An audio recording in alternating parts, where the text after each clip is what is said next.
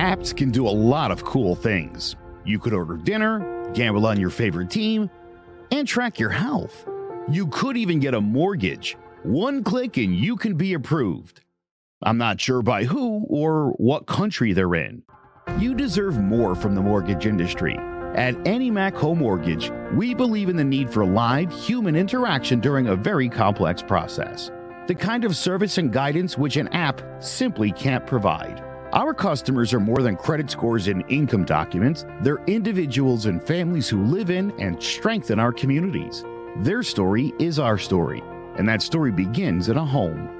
Chris Sawyer is an expert on providing superior customer service and in meeting the mortgage needs of current and future homebuyers. With over 18 years of experience in the industry, Chris is able to help customers migrate through the home buying and home financing process by using his wealth of knowledge as a well qualified mortgage professional. And best of all, Chris is located in Cromwell, Connecticut, where he has helped hundreds of clients in Connecticut, Massachusetts, and Rhode Island make their dreams of homeownership a reality. Visit chrissawyer.annie-mac.com. Email him at csawyer at annie-mac.com or give him a call 860-878-8730. Chris Sawyer, NMLS number 39345, corporate NMLS number 338923. AnnieMac Home Mortgage equal housing lender. American Neighborhood Mortgage Acceptance Company, LLC. DBA AnnieMac Home Mortgage. Lo-Fi Direct. Connecticut First Mortgage Correspondent. License lender. Broker number ML 338923. Massachusetts Mortgage Lender and Mortgage Broker License number MC 338923. Rhode Island License Lender. License number 201128110L. Call for additional details. Jones on first down, wide open, it's Barkley.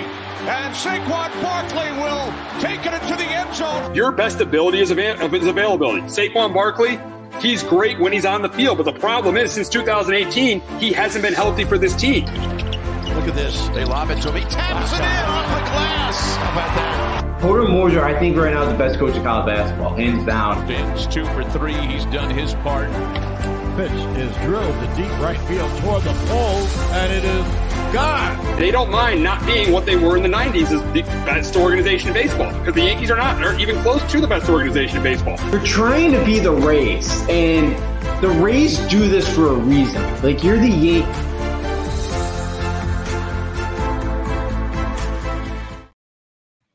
Welcome to Sports Talk with RJ. I am Steve Risser along here with Justin Afrio. And for the first time in nine years, the UConn Huskies are in the Sweet 16. They won their two games in in, the, in Albany this weekend. The last weekend, they beat Siena 87-63. They beat St. Mary's 70 to 55. Really, outside of uh, Alabama, they were the most impressive team in the, in the tournament. Adama Sanogo was unbelievable. He was outstanding in those two games. Hawkins was not good in the first half, but he definitely got going in the second half. And I think this team, the way they're playing right now, I think they're they're going to be very, very hard to beat. If Sanogo and Hawkins keep playing the way they are, they're going to be really, really hard to beat. Justin, your thoughts from last weekend? Yeah, you know, again, they played really well both both games the second half. You know, they came out kind of firing. Um, and that's kind of, you know, during the non-conference, it's kind of what we saw, a team that, you know, in Spurs played really, really well. They kind of let teams back into it, but it, you know, when, when they start to get it going, it's like an avalanche and it's, and it's tough to stop them. Yes. And I probably him or Dylan DeSuze are probably, you know, both, both those two were probably the most impressive players over the weekend. Yeah. You know, Hawkins, both games had a really good second half. It's got to get it going, you know, in the first half as well. But yeah, the way they're playing right now, they definitely have a chance to win it all. Arkansas is going to be a tough one. Um, they're probably a team that there's only probably two or three other teams in the country that can match UConn's athleticism, and Arkansas could do that. So it's be a tough one. But um, yeah, it's great to see him back in uh in the Sweet 16. Absolutely, absolutely, absolutely. And you talk about you talk about Arkansas matching their athleticism, but uh, I don't think I don't think they have the three point shooting or the size uh, to beat UConn. I I really like UConn in this game. I, I really like like UConn in this matchup. And Justin, I want I want to hear your keys. What are your keys to you to UConn getting a win over Arkansas?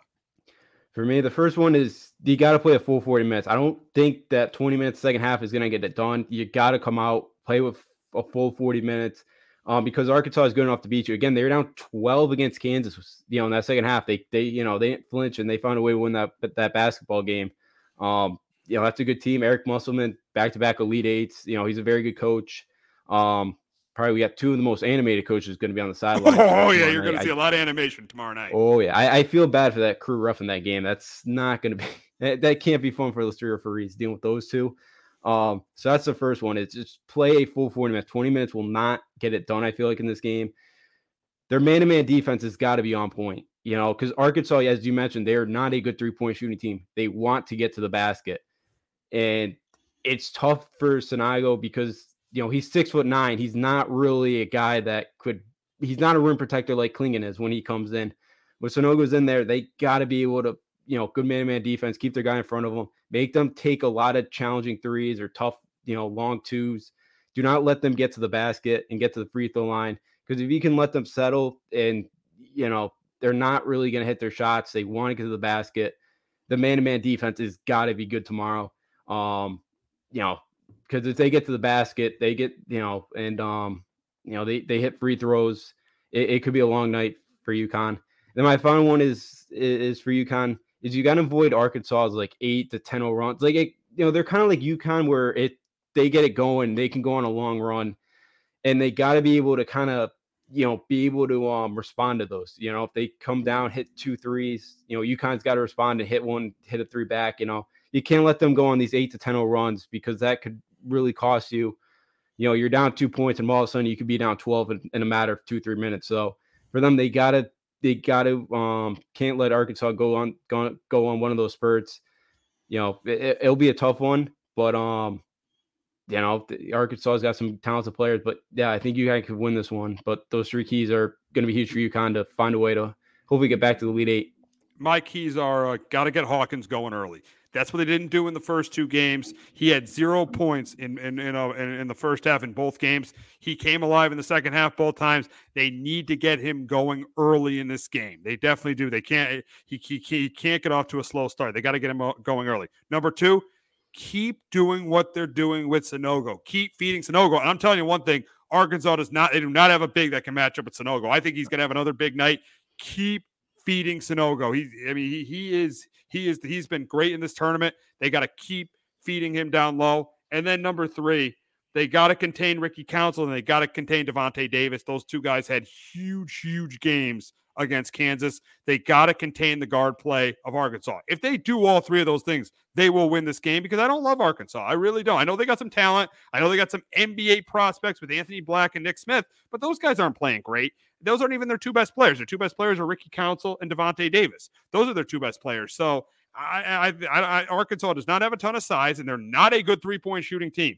They only hit six threes combined in their two wins in the first round, and they shot under 30% from three point range. So they're not a good three point shooting team.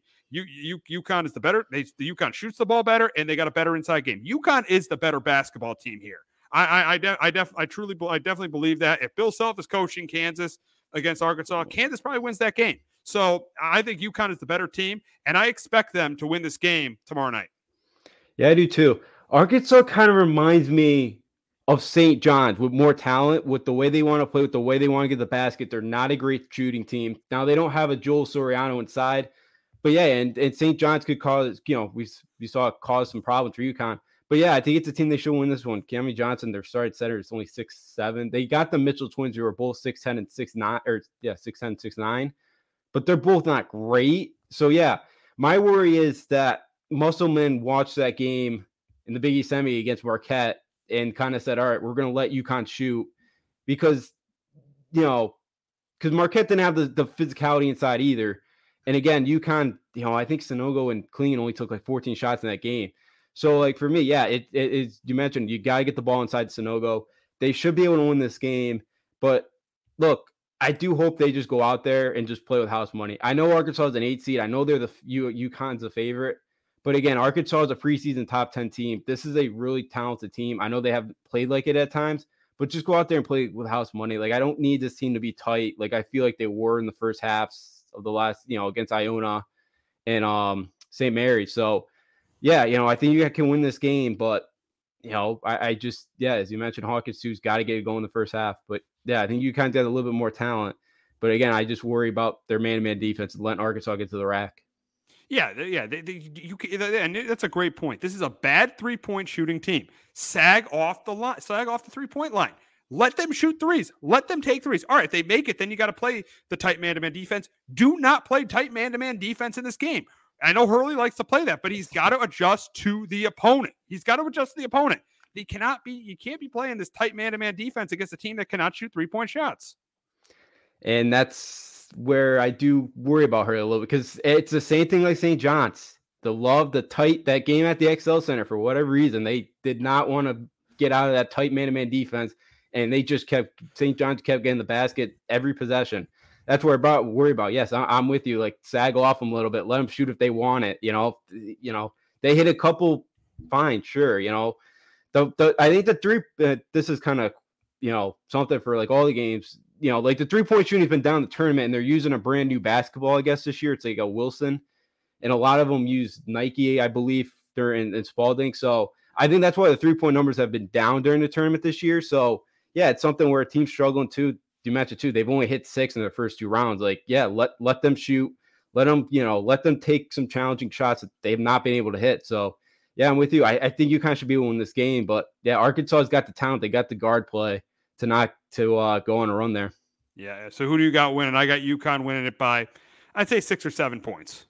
Yeah, I got UConn two by five, five, six points. I think you know, hopefully they get it done. Close game worries me, but I, I think they find a way to get it done right now. Yeah, I think so. I think they're playing well, playing really, really well at the right time. Jim Calhoun said that at practice on Monday. Mm-hmm. You're playing, so you saw that he was at practice on Monday. He said they're playing well at the right time, and that's a really, really good sign when when you're playing when you're playing really well in the month of March. But now we will move on to the second game in Las Vegas tomorrow night. And this is a rematch of a classic mm-hmm. years, year. You, remember this as classic. You were young, but you remember yeah. this classic with Jordan Farmar and uh, Adam Morrison. This is a rematch of a classic game uh, from 2006 in the tournament. Seven, they say? It'll be 17, t- 17 years of the day, it will be two wow. tomorrow night. Wow, that that's yeah. crazy. That's crazy to think. 17 years of the day yep. of that classic Sweet 16 game in, in 2006. These two teams meet up again, and I think it's going to be a, a, great game between these two teams. I think these are two very evenly matched teams. I think it's going to be a game in the 70s. I think both teams are going to score.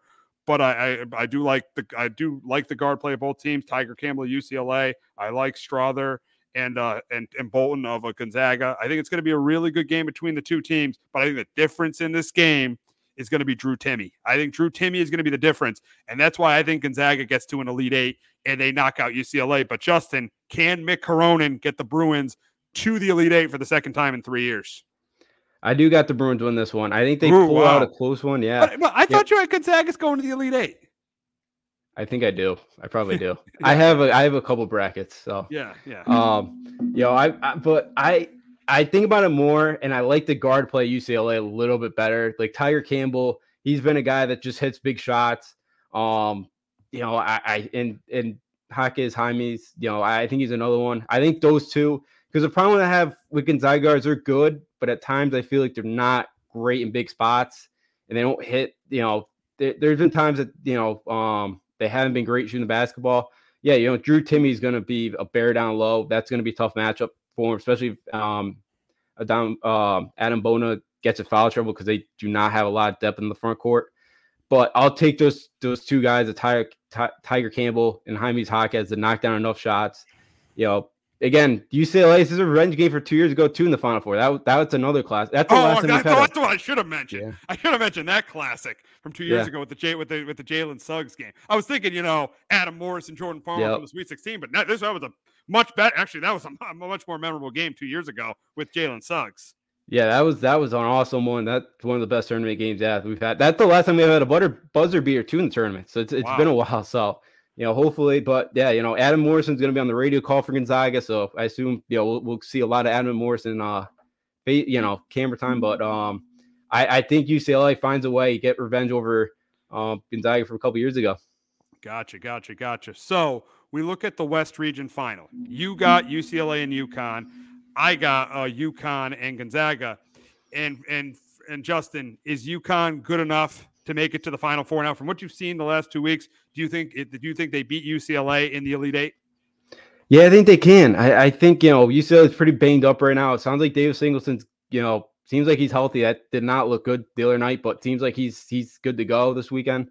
Um, but yeah, I, I think Jordan Hawkins, you know, if Tr- Tristen Newton's on, again, if their bench, if they can get some production out of the bench as well off the bench, I, I think you know, you of will be the better team you know, UCLA is really talented. Mick Cronin has done a really good job with UCLA and really restoring, you know, some of the cachet that UCLA has. Um, but I think UConn might have a little bit too much, a little bit you know more depth, and I think Sanogo and, and Clean can get Bone in foul trouble, and you know they, they find a way to knock off um UCLA gets the Final Four. I think UConn beats either of these two teams if they play them. I think they beat UCLA because of their size. I think the size is the reason why they beat UCLA. I don't think UCLA has the inside game that UConn has. That's why I think they beat. That's why they think they beat UCLA. And I have them matched up with. I know not in my original bracket, but right now I got them matched up with uh, Gonzaga. And I think they beat Gonzaga. And the reason why is I think their guard play is better than Gonzaga's. And, and they have an inside game that can that can uh they have an inside game that can match what Gonzaga does inside, and they have rim protectors like they have a rim protector like Donovan Clingan that can contain Drew Timme. So that's why I think they I think they beat either one of these two teams. I got UConn winning the West region. Yeah, I'm right with there with you. I think they can knock off Gonzaga as well with Drew Timme. Um, you know, down low. Yeah, I think they could match them down side, down low. Um, and yeah, I got UConn. I think could win the West. I'm, you know, again, you know, if this team could play full 20 full 40 minutes, and just goes out there and just plays. Yeah, I think they could do. They've had a lot of success in the West region as well. 11, oh, yeah. 04, 99. Yeah, four four their uh, I think is it is it how many of their I think four of their final four appearances have been in the West region. 99, 2004, 2009 and then 2011. Four of their five final four appearances have been when they've been in the West region. Yeah, hey, Calhoun used to say he loved going out there because you don't there's no distractions, you know, like you just you know, you don't, you don't, you know, because again, like at playing at MSG, you're gonna have all those fans. There's gonna be a lot on you. Exactly. So I, I, think it, I think it helps sometimes you go out west and kind of get away from everything. So yeah, you know, I, I, they've had success. So yeah, I think they found a way yet again to win the West region. And you and you saw Calhoun at practice on Monday. You saw him say, "Guys, you 80 minutes away. 80, you know what minutes away. I'm not gonna say the word, but 80, you know what you know Calhoun's gonna use that word. Yeah. You know when you see Jim yeah. Calhoun, he's gonna use that word. But yeah, he says 80, you know what minutes away. I you could you could smell it. And he said they got something special going. You know when that comes and you know when that comes from Jim Calhoun that that's real. Yeah, you absolutely do. And you know, um, actually, I could probably tell you, you know, I I know, you know, yeah, Calhoun, um, you know, it's great to have practice. I know he's, I believe he's at Albany last weekend. So yeah, when Calhoun's saying something like that, um, you know, he knows, and uh, yeah, it's great to see him around. And yeah, you know, you know, he knows basketball really well. So I think he sees the talent on this team, and I, I think, um, you know, ho- hopefully the team uh, responds and plays well. And yeah, 80 minutes, and hopefully they they find a win those those two games. 80 minutes to Houston, 80 minutes to Houston for the UConn Huskies. We'll see if they get it done this weekend. But we got to move on to the East region. Those games will be played right, uh, will be played down at Madison Square Garden uh, in New York. Uh, we'll start with the team that always plays well in March, the Michigan State Spartan. They face a surprising Kansas State Wildcats. And I think this game is going to be a really, really close game. I think Markquis Nowell, who John Calipari, come on. You don't even know his name. Calling him the little guy shows you why you're one of the most overrated coaches of all time. You can't, you can't, you, are supposed to be preparing for the team. You don't even know his name. That makes no sense. And you got uh, Keyontae Johnson in Kansas State, and then you got Michigan State, who they, they do this so much. Izzo is so good in March. He's so good in March. I mean, obviously with Tyson Walker, AJ Hoggard, and uh, Joey Hauser. I think this is a close competitive game, but I do th- I am going to take the team that's going to shoot the three well, and I think Joey Hauser is going to be the difference. He was really good in their first round game against UCLA. I think he's going to be the difference in this game.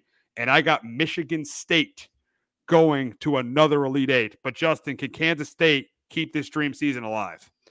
Yeah, this has been a tough one for me. You know, because yeah, you think about the last two times seven seed, you know, in the East region play at the Garden. You know, 14 with UConn, and then 2017 with um South Carolina. You know, the last two seven seeds have. It's like the magical number, the seven seed playing in the Garden yeah. in, the Sweet 16. Yeah, it, it, seems like it. But then on Kansas State side, with Markquis Nowell, the five foot eight guard, you know, he's from Harlem. He's never played at MSG before. You know, he's going home. And he's giving me some Kemba Walker vibes right now, the way he's been playing. Just whenever they need to hit a big shot, he's done it.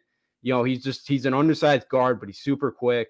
You know, as I mentioned, he, you know, his, you know, tough shots, big time. You know, I'm gonna take Kansas State. I Tom Izzo's been so good late. You know, in March, I you know when he gets here the Sweet 16, he's been unbelievable.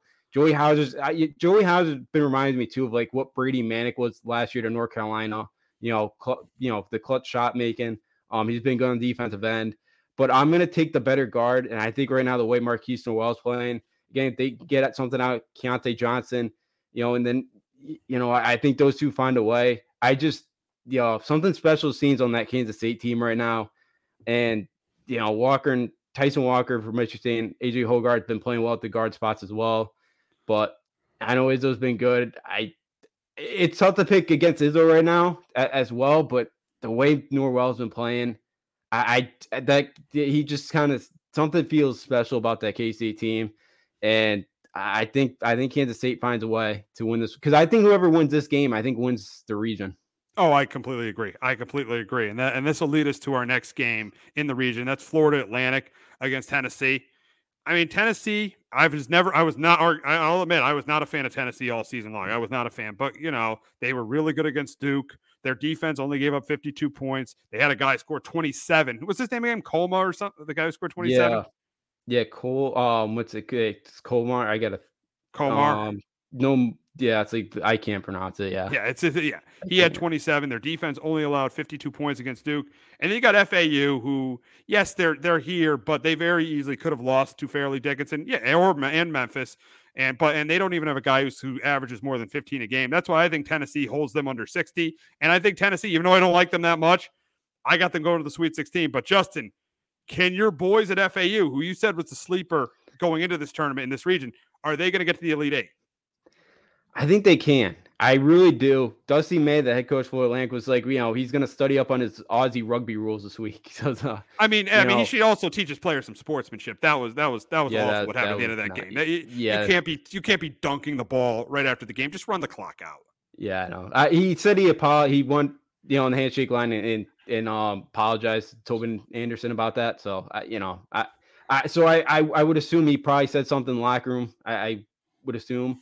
Um, but look, I, I think this Florida Atlantic team can match up well against Tennessee. Again, I don't. They haven't faced this physicality that they're about to face. Because again, you saw Duke. Duke was Duke had no idea what was about to hit them. Um, you know, and but what Florida Atlantic could do is because Tennessee doesn't, you know, they like to protect the middle. They don't want you to kind of get, you know, inside. They do a really good job as well at defending the three.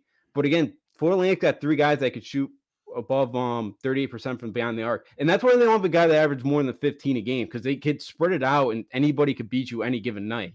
You yeah, know? but if they want to make some sort of a run, they got to have a guy be dominant.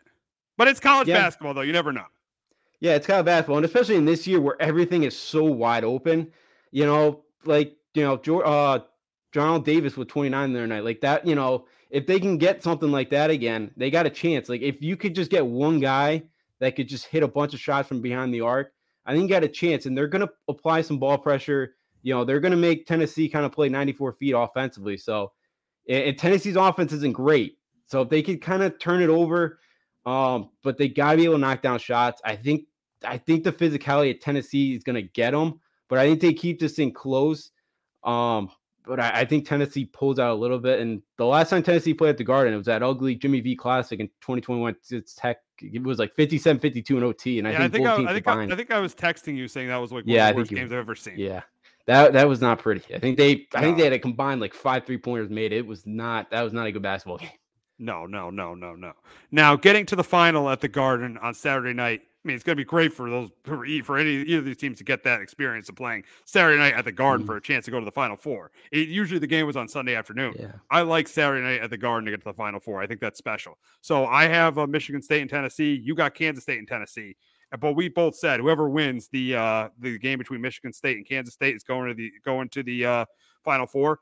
And I got Izzo going to another Final Four. I think he's got more score. I think his team has more scoring than Tennessee. And I got Michigan State going to another Final Four. I, I know I, orig- I originally had Marquette, but they lost. But now I got Michigan State going to a Final Four. Justin, who do you got coming out of the East region?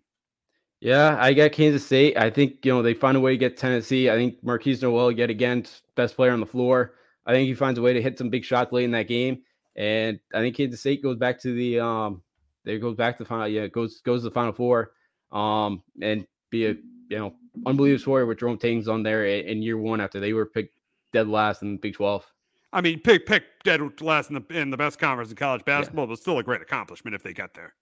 Oh yeah, absolutely. Again, he's he's had an unbelievable year. I'd put him or the you know Fordham coach Keith Urgo as like coach of the year. One of those two absolutely you know belong you know deserve the win that coach of the year award because they they've done a remarkable job there. So yeah, you know um it's yeah you know even Kansas State loses its Elite Eight or even tomorrow night, it's been an incredible year for Jerome Tang in that program.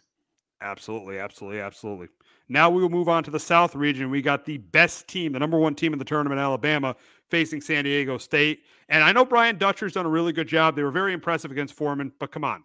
Their their two win their their two wins were against Charleston and Furman. This is a major major step up in competition. I like Brian Dutcher. Did a great job recruiting the Fab Five. I don't I don't think the Fab Five is the Fab Five without Brian Dutcher. I think he does a really good job at San Diego State.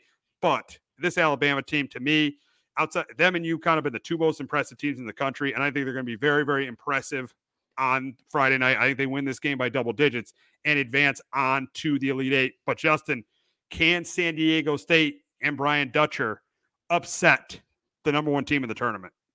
I think they can keep this thing close, maybe for half. I don't know if they're going to be able to, you know, because the thing is, Alabama's struggling at Tennessee, and San Diego State's going to be again not as physical as Tennessee, but they're a physical bunch. They got some size that can maybe disrupt Alabama at the rim. The problem, the worry I had with San Diego State is their half court offense is not good.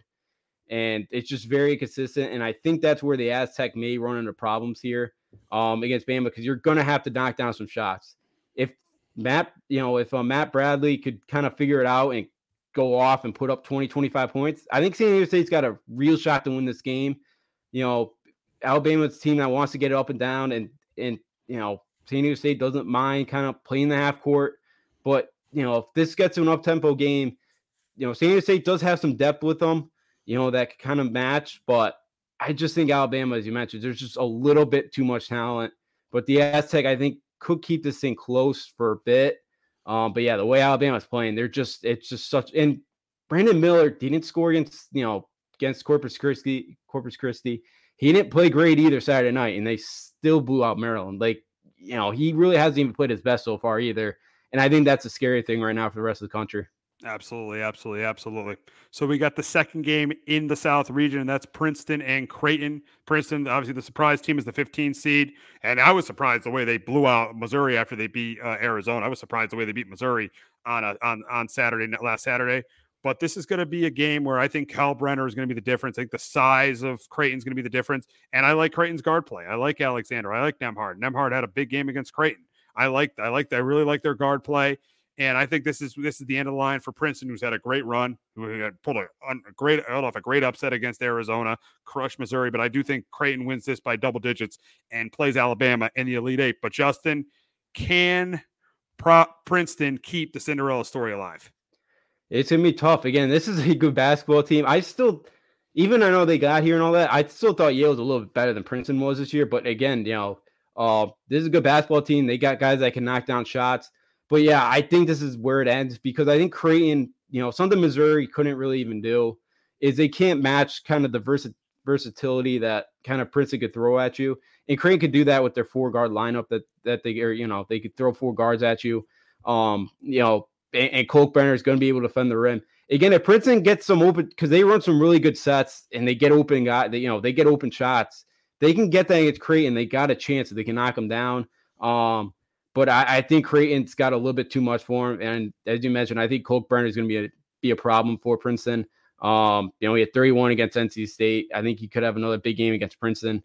And I, I do have Doug McDermott and Creighton doing, trying to get, you know, trying to get a chance here to uh, go to their first Final Four in program history and they're gonna and and they, they should get that shot on Sunday after sun on Sunday afternoon against Alabama. I think it's this is going to be a test for Alabama. I think it's going to be a tough game, but I can't go against the best player in the country, and I can't go against the team that's been that that has been so impressive in those first in their first two games. I'm going with Alabama to get to the Final Four out of the South region. Justin, can Creighton get to their first Final Four? You know, I'm going to pick them. I'm going to take. Wow. Them. You're going Creighton after you picked yeah. Alabama to win the national championship last I week. did. I yeah, I did. I, I did.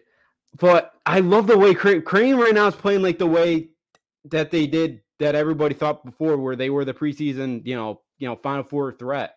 Again, they they dominated. I know they won by one, but they controlled that game for 40 minutes. They were on. I think Doug. I've said it a bunch. I think Doug McDermott's one of the best coaches in the country. Or Greg, um, McDermott, Greg McDermott. Greg, oh, I, yeah, that's the son, Doug. Yeah, I, yeah, you know, yeah, yeah, uh, but yeah, Greg's done a you know tremendous job. Again, I know they don't have much depth, but I think they can match with Alabama. I think Kalkbrenner could be a problem down low. You know, I, you know, Nembhard went off the other day. I think he got you know 30 against um Baylor against Sunday night. Again, I think they could have one of those performances. Grant's kind of playing really well at the right time. I worry a little bit about the death against Alabama, but I think you know Arthur Kaluma can match up with um Brandon Miller defensively. I think he could do a good job. I think he could kind of keep him in check. If Craig can knock down some jumpers, they don't mind playing the half court either. And if they could kind of keep this game in the 60s, low 70s, I think Creighton can knock them off. Yeah, I, I, it's possible. I just can't go against Alabama. I cannot go against Alabama with the way they played in their first two games. But we got the final region, and that is the Midwest region. We got a, two really good games Friday night. First, it's Miami and Houston. I think this is going to be a really, really close competitive game. But I'm going to take the team with the better guard play, and that's Miami with Jordan with Jordan Miller and Isaiah Wong. I'm going to take that, and they got no Chad Omier back, so and they got Nigel Pack who can hit threes. I'm going to take Miami to head back to the Elite Eight. I got them beating Houston in a really, really close game. But Justin, can Houston get to their third consecutive Final Four? Yeah, this is uh this is another tough one for me as well because yeah, you mentioned you know Miami does have the guys that can kind of um knock down shots, and again, you know, I don't know if really Houston's kind of seen a lineup like this that's going to be able to you know uh, put four guards on the floor. But the thing that worries me is Houston just wears you down, and you, you kind of saw against Auburn um, when they, you know, Saturday night. You know, they just the way they again they held Auburn to four made field goals in the second half, and it's like when they want to play defense and when they really want to lock you down. They remind me of Baylor a couple years ago when they won the national championship. It is just a it, it, it takes everything that you know takes every ounce to try to get anything you know easy against that team. Um, but yeah, you know, if my the my the way Miami has to win this game is they got to get this thing up and down, and they got to get this game in the seventies. You know, I don't think you know I don't think you're scoring eighty against against Houston, but if you can keep the game in the seventies, and the thing too that you know Houston could have trouble with is a game like this where Miami does have some really good shot makers. You know, again, the game at Temple where they lost, they they didn't hit a field goal, I think, for the last like seven minutes of the game. Like that's a problem with Houston is offensively, can they knock down enough shots? Can they find enough offense? They rely on their defense at times to be their offense. Can they, you know, can they sustain that? It'll be tough, but I'm with you with Jim Jim Larrañaga. He's he's such an unbelievable coach, especially in the tournament. Um, he's done a great job of that program, elevating it. I I got the Canes as well. I think the guard play is a little bit better. I know Sampson says Sasser and Sneed are healthy, but I, I'm I don't know if that's just coach speak or what, but I'm with you. I think Miami finds a way to knock off Houston on Friday night. Wow, wow, wow. So Houston won't be going back to uh won't be going home for the final four.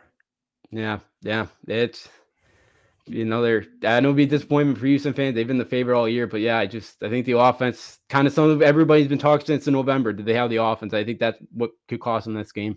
And then we got the second game between Xavier and Texas. I think this is going to be a great game. I think it's going to be close right down right down to the end.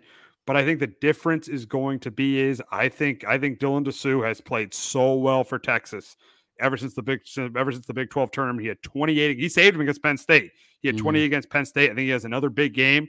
And I think Texas, in a close one, beat Z- Souley Boum and Xavier. But Justin, can Sean Miller get the Musketeers to the Final Four?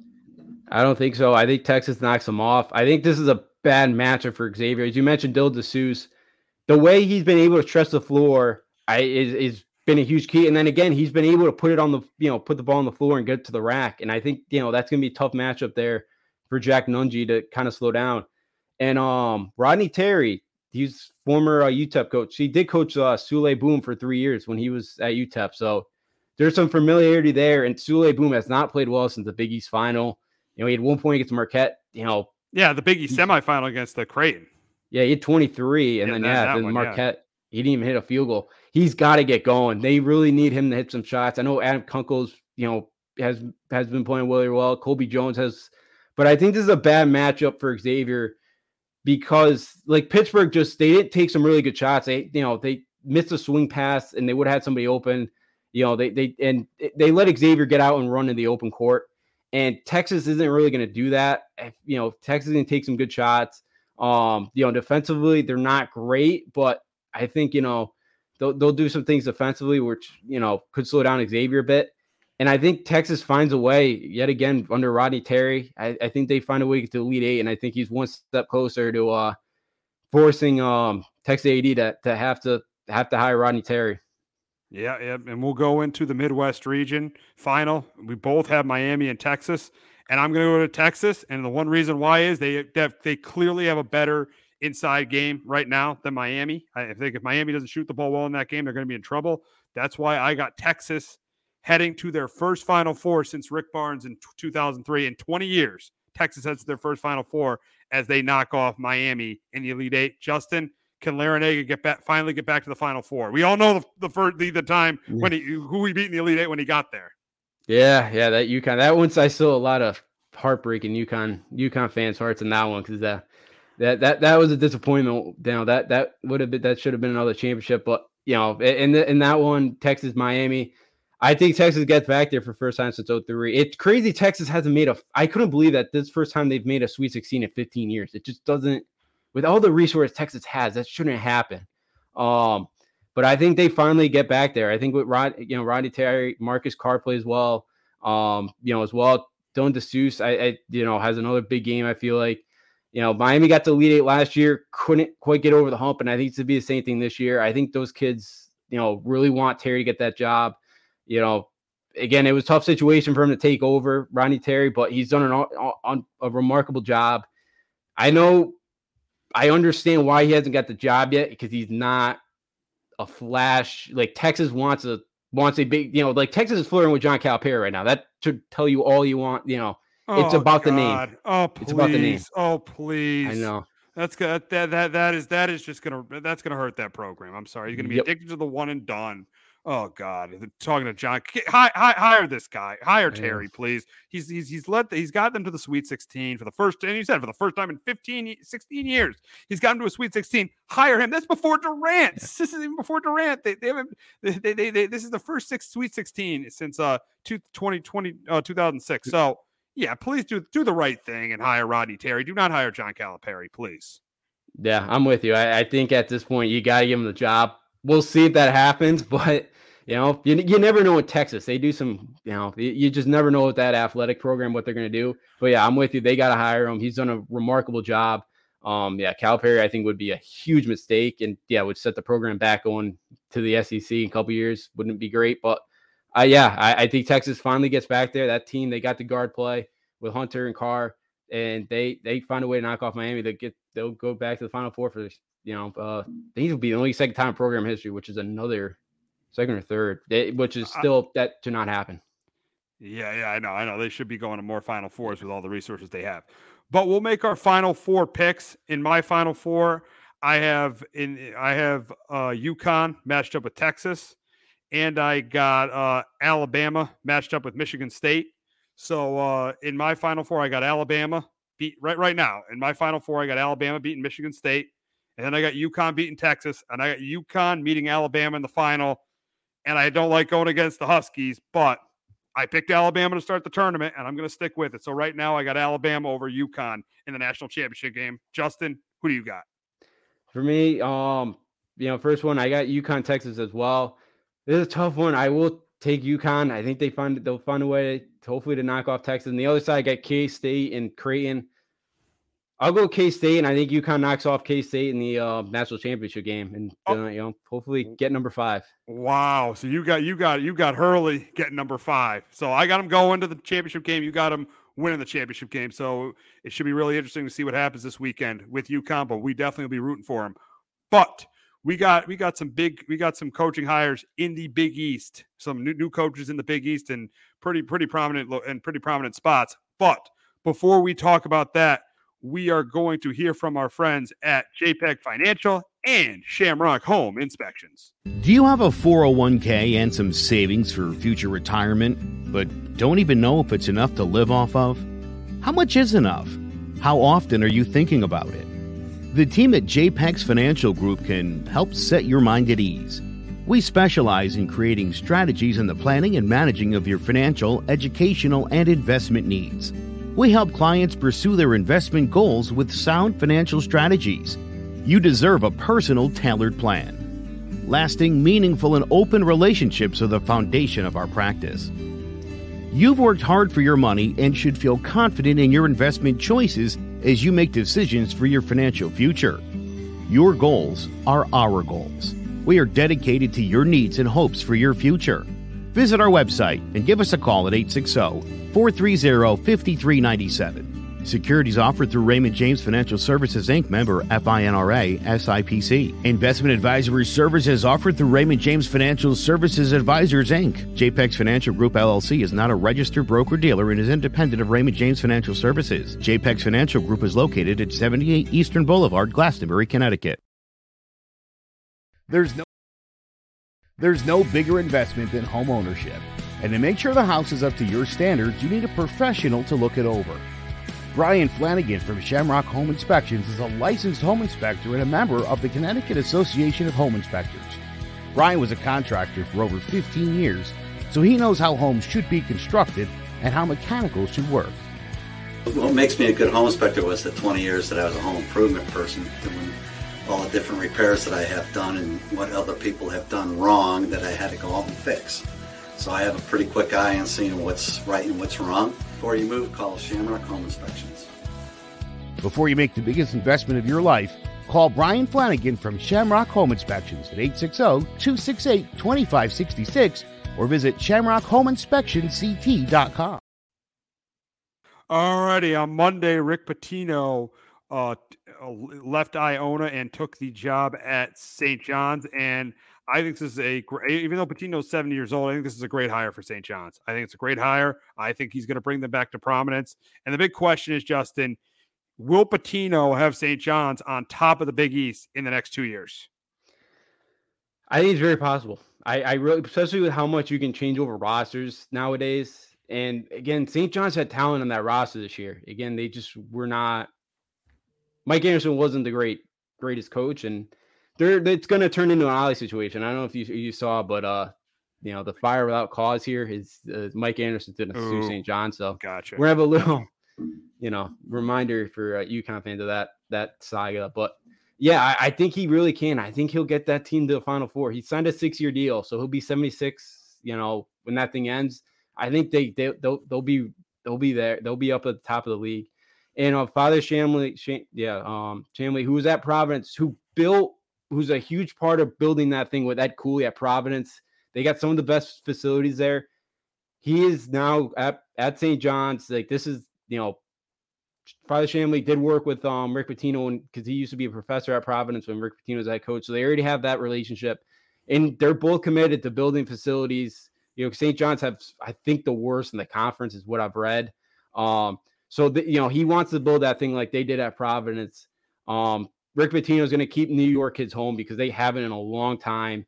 You know, they, they've really showed to keep those kids home. I think Rick Pitino is a home run hire for a program that hasn't been relevant in a while. They haven't won a tournament game since 2000. They haven't been to the Big East semifinals since 2003. I think I think Rick Pitino is a perfect hire for this for this um you know for, for this program. And again, it's you know going to turn around St. John's I know that that fan base has been dying for somebody to um you know get it going down there. All righty. And, and, speaking of Ed Cooley and Providence, Georgetown hires Ed Cooley uh, to be their head coach. And uh, do you think Ed Cooley? Uh, the big question here is I don't, I don't know. It's going to take a while for Georgetown to be a top team in the Big East because they're absolutely terrible. They're in the basement of the Big East right now. But in two years, can Ed Cooley make this team be a tournament team, a team that can make the NCAA tournament in two years? Yeah, absolutely. I think they can. You know, this is it. You know I don't know what the exact numbers are, but NIL sounds like they're because that was something they were really the Georgetown administration was really stubborn about early on. Now it seems like they're you know with Cooley coming in, they're going to kind of open that up more, um, be more open to it. And yeah, I think for Georgetown, Cooley's a very good hire, um, because what Cooley, you know, Cooley's always been big into the Big John kind of w- what he meant to Georgetown and all that. Um, you know, he's always, you know, he was there for the, the groundbreaking kind of the basketball facilities like 10 years ago. He's the only kind of Big East coach there. Um, they've had a, you know, they had a relationship. So I, you know, again, it's, it's crazy for, you know, to think that he's leaving Providence. And again, that, you know, I understand why kind of Providence fans feel like that he's back, he backstabbed them. I get it. Did not leave the right way, but yeah, I think he can kind of get Georgetown back to where it should. And, Georgetown's, you know, the fans kind of reading from everything that, you know, they're relishing and kind of taking back that villain role of what they had because that that was a team nobody wanted to face, you know, back in the old days. Um, you know, kind of seems like they're going to have that mantra again. And again, it, it's great for the Big East to have, you know, Georgetown and hopefully St. John's as well going to be back. And for the Big East, the uh, best the contract's up in 2024, and they're supposed to be talking in the next couple weeks. Um, you know, negotiating with Fox to see if they can get some. So it is a perfect time for the Big East here to for a new t- TV deal with all the drama and, and with Georgetown and St. John's going. And actually, the last thing too is um, and I because this is the first time Cooley's left for first time a Big East coach has left to go take another Big East job. I don't know, you know, because uh Val Ackerman, the commissioner, was at the St. John press conference yesterday with Pitino. I did not see her at Georgetown today, Ooh. and I know there's been some stuff of maybe Georgetown was tampering a bit, and I've read something too that Georgetown kind of February told Val to kind of go pound sand when she kind of said the weight, and Georgetown kind of you know said no to that. So you know maybe, maybe something that something there, but that maybe she's not too happy. I don't, I don't know. I just maybe something to think about, but yeah, I think it's I think it's good for the Big East. I think the drama's been great because that's been the storyline the last couple of days. Is the Big East kind of returning and that's what made the Big East the Big East back in the day was all the great coaches this conference has. And again, sounds like Providence going to hire Kim English. He's 34 years old. Good. He's had two years of coaching experience. Good luck, man. I, yeah. I good luck. Yeah, and and you talked about yeah the, the, the, great coaches that what made the Big East the great coaches back in the day the John Thompsons, the Jim Boeheims, the Jim Calhouns, the Rick Pitinos, the Louis Carnesecas, the Rollie Massiminos, the PJ Carlesimos, that's what made the Big East. I think uh, like six of their original eight schools made the final four in the first 10 years of the conference. That's what made the Big East was the great coaches. So now, you know, having George having a Cooley at Georgetown. Providence will, won't be great, but they'll still they'll still be competitive because it's, it's it's been a decent program, a decent program. And then you got Pitino at uh, St. John's. And you talk about the TV uh, you made a great point with the TV contract. That is what destroyed the Big East. That's what destroyed the old Big East. I think that's what could help this Big East become the premier conference in college basketball again. I think they've taken big steps, bringing UConn back and now getting Pitino back in the conference, and then having this rivalry between Georgetown and Providence. I think this this Big East has definitely taken a lot of a lot of steps in the last ten years. We thought the Big East was over when it was like when they when they added like when, when everyone left and they and they and the only teams remaining were like Villanova, St. John's, Providence, George, and, and, Georgetown, and then you had like Creighton, Mark. You kept and obviously Marquette was still in the league, but Marquette and Creighton and Butler and Xavier. But now I, I I think the Big East is in a great spot, and this TV deal, I think it's going to be a really good deal, and it's really really going to help the conference. And I think this could this is going to turn this is going to get back to being the premier conference in college basketball in the next uh, three to five years. Yeah, I'm absolutely with you. I you know because yeah, I think the last ten years since kind of the breakup here, the Big East has shown that it can still live with the big boys. That you know like you know they don't need the football money to keep competing you know, yeah, they may not get all the one and dones like some of the SEC big, you know, Big 12 schools, but it's always it's been a kind of upperclassman type league. You know, they always have really good players. Yeah, maybe not a ton of NBA guys, but they can hang around. I'm absolutely with you. Again, every program right now, besides DePaul, you know, we'll, we'll see what Kim could do at Providence, but you know, I, I'm with you. I've heard like you know, you know, he's very um you know, he, he's going to be kind of a star in the game, but we'll, we'll kind of see. But like everybody but DePaul, I feel like is in a very good spot. And yeah, it could be very, you know, and I think Stubblefield's done a good job recruiting. We'll see if he can kind of get it on the court going. But I'm, I'm with you. I think top to bottom, this conference is going to be a, a, war every night. And yeah, you look at the co- even right now, you know, Sean Miller, you know, Shaka Smart, we saw what he could do. You know, Greg McDermott, you know, what he's elevated that program. You know, you know, Shaheen Holloway, we saw one year again when he gets guys at Seton Hall. Oh yeah, Seton Hall's going to be good with Shaheen. Shaheen yeah. is going to he's you saw what he did at St. Peter's. Shaheen, that team's going to be good with Shaheen.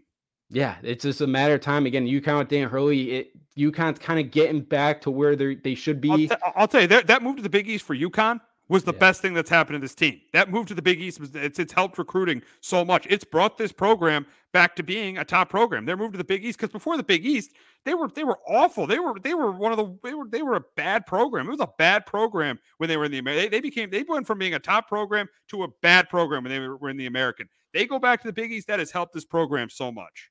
Yeah, absolutely has. They're recruiting again. They they just again, uh, you know, I know some of the stuff with Ollie was kind of, you know, didn't help with, with some of the stuff that was going on there, and I think Ollie kind of got little, you know, kind of was not fully into it anymore. You know, after he won the national championship, I think thought it was gonna come easy.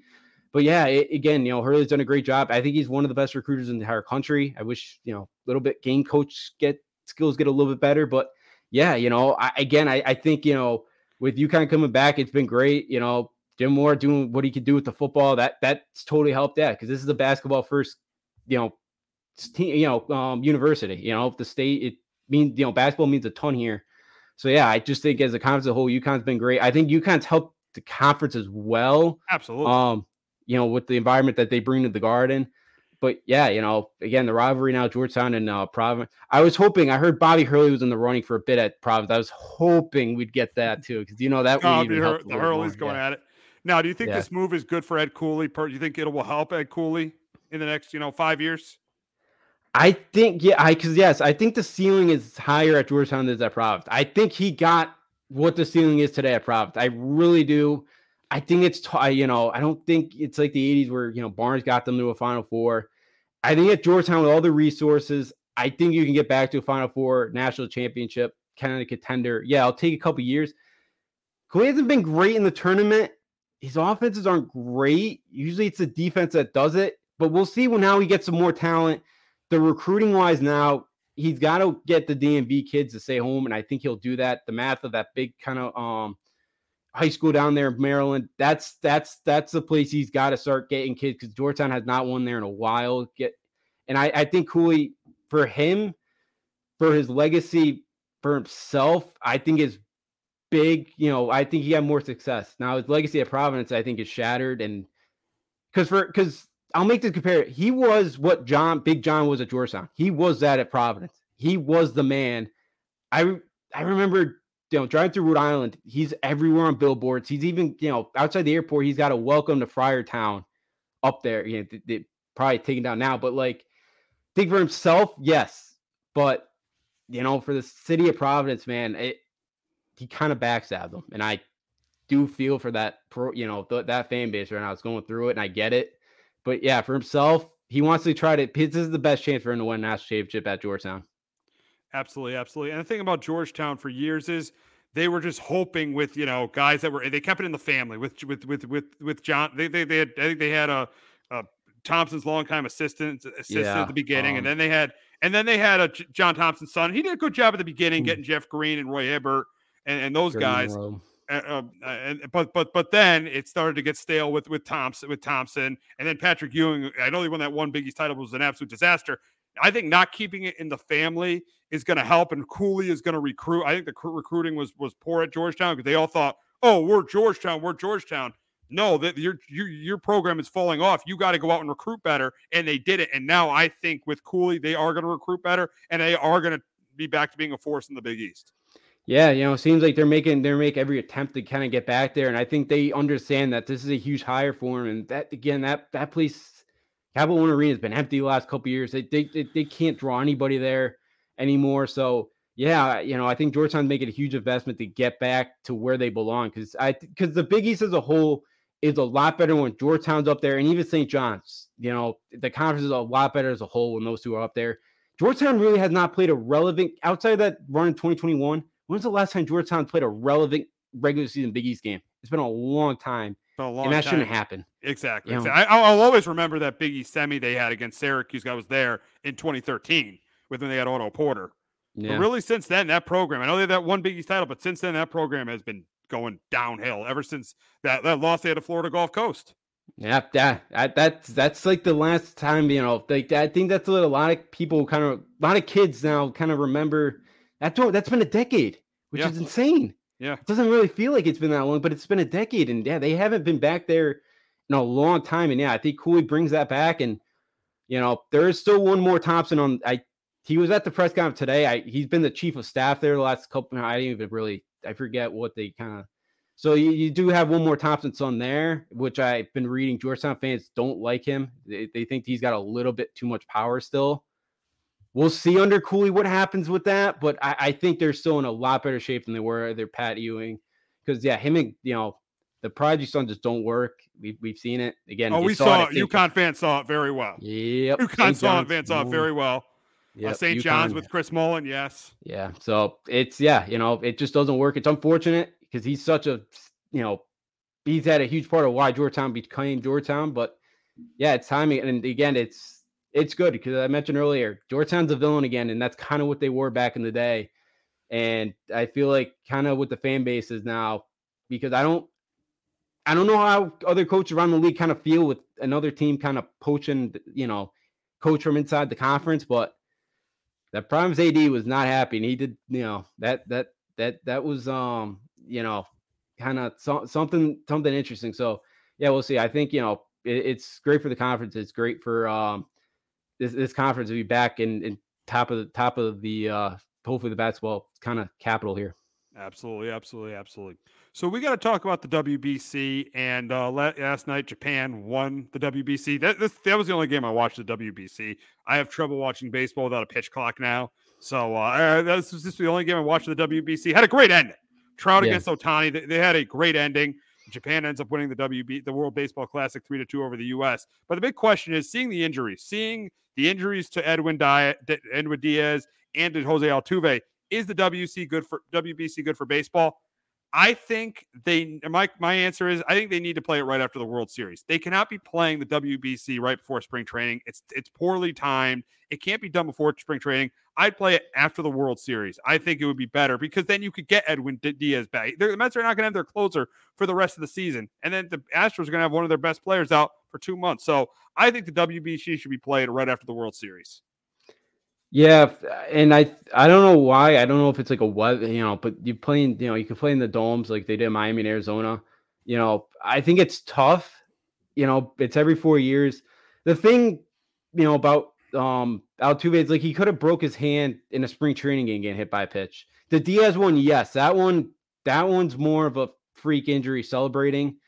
Um, yeah, like you know, I'm okay with it. If players want to go represent their country, go do it. I, am fine. I know it's a risk, and I know teams are probably scared of it. But yeah, if there was a better time, like you do this in November, December, I think it'd be a lot better. And I think teams would be more kind of okay and let's kind of skittish about having some because I know like the Yankees didn't want Severino pitching in there, and even like Nestor, they kind of wanted him to hold back. So you know, I, and I I see why, and I know Judge said he didn't want to play because he wanted to go win the World Series, and I and it, and again, I, I you know, I, I get that too. Wanted to kind of get ready hopefully win the World Series. But yeah, it's tough. If it was a better time of year, you know, maybe be you know more guys we'd see in it. But um, yeah, I just think the time of year is a little bit tough, and it, it's unfortunate. But um, you know, players want to go represent their country. It, I think it's tough to kind of try to tell them no. Oh, absolutely, absolutely. It's it's a very hard thing to tell them no, and uh, it, it is hard. But I think it should be played after the World Series and not right before the season. I, th- I think I think there's way too many many bad things that happen when you put that right before the season.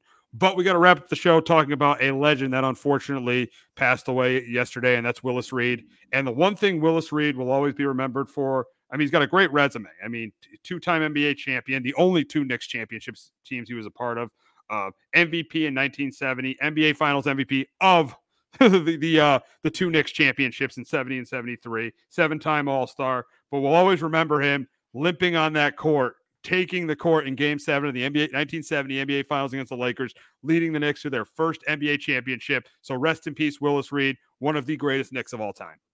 Yeah, absolutely. You know, yeah, rest in peace to Willis Reed. Yeah, he was a huge staple of those 90 teams. Nickname was the captain. Um, you mean you know, 70s that, teams? Yeah, the 70s. Yeah. what did I say? Did I 90s, 90s. Oh, 90s, yeah, 70s. Um, yeah, you know, he's the captain of those teams, huge part with Clyde Frazier and all that. So yeah, he's a huge kind of staple of the Knicks' success back in the day. Um, so yeah, I know it's a you know sad day for Knicks fans everywhere, NBA fans everywhere. So yeah, rest, rest in peace of uh, Willis Reed. Um, you know, huge career, and you know, I know, um, you know, such a uh, great Knick back in the day. Absolutely. Hopefully the Knicks beat the Heat for him tonight.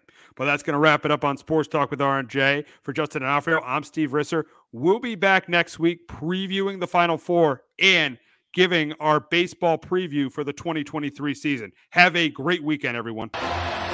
Jones on first down. Wide open. It's Barkley. and Saquon Barkley will take it into the end zone. Your best ability is, av- is availability. Saquon Barkley, he's great when he's on the field, but the problem is since 2018, he hasn't been healthy for this team. Look at this. They lob it to him. He taps it in off the glass. How about that? Porter Moser, I think right now is the best coach in college basketball, hands down. Vince, two for three. He's done his part. Pitch is drilled to deep right field toward the pole, and it is gone. They don't mind not being what they were in the 90s as the best organization in baseball because the Yankees are not, aren't even close to the best organization in baseball. They're trying to be the Rays, and the Rays do this for a reason. Like, you're the Yankees.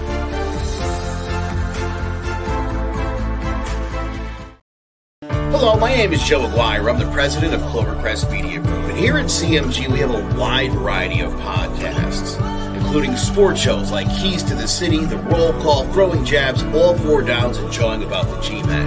And great true crime shows like Sticky Week, Crimes and Consequences, Ivy League Murders, and Burn, the unsolved murder of David Eichmann. You can find all these podcasts and so much more by visiting clovercrestmedia.com.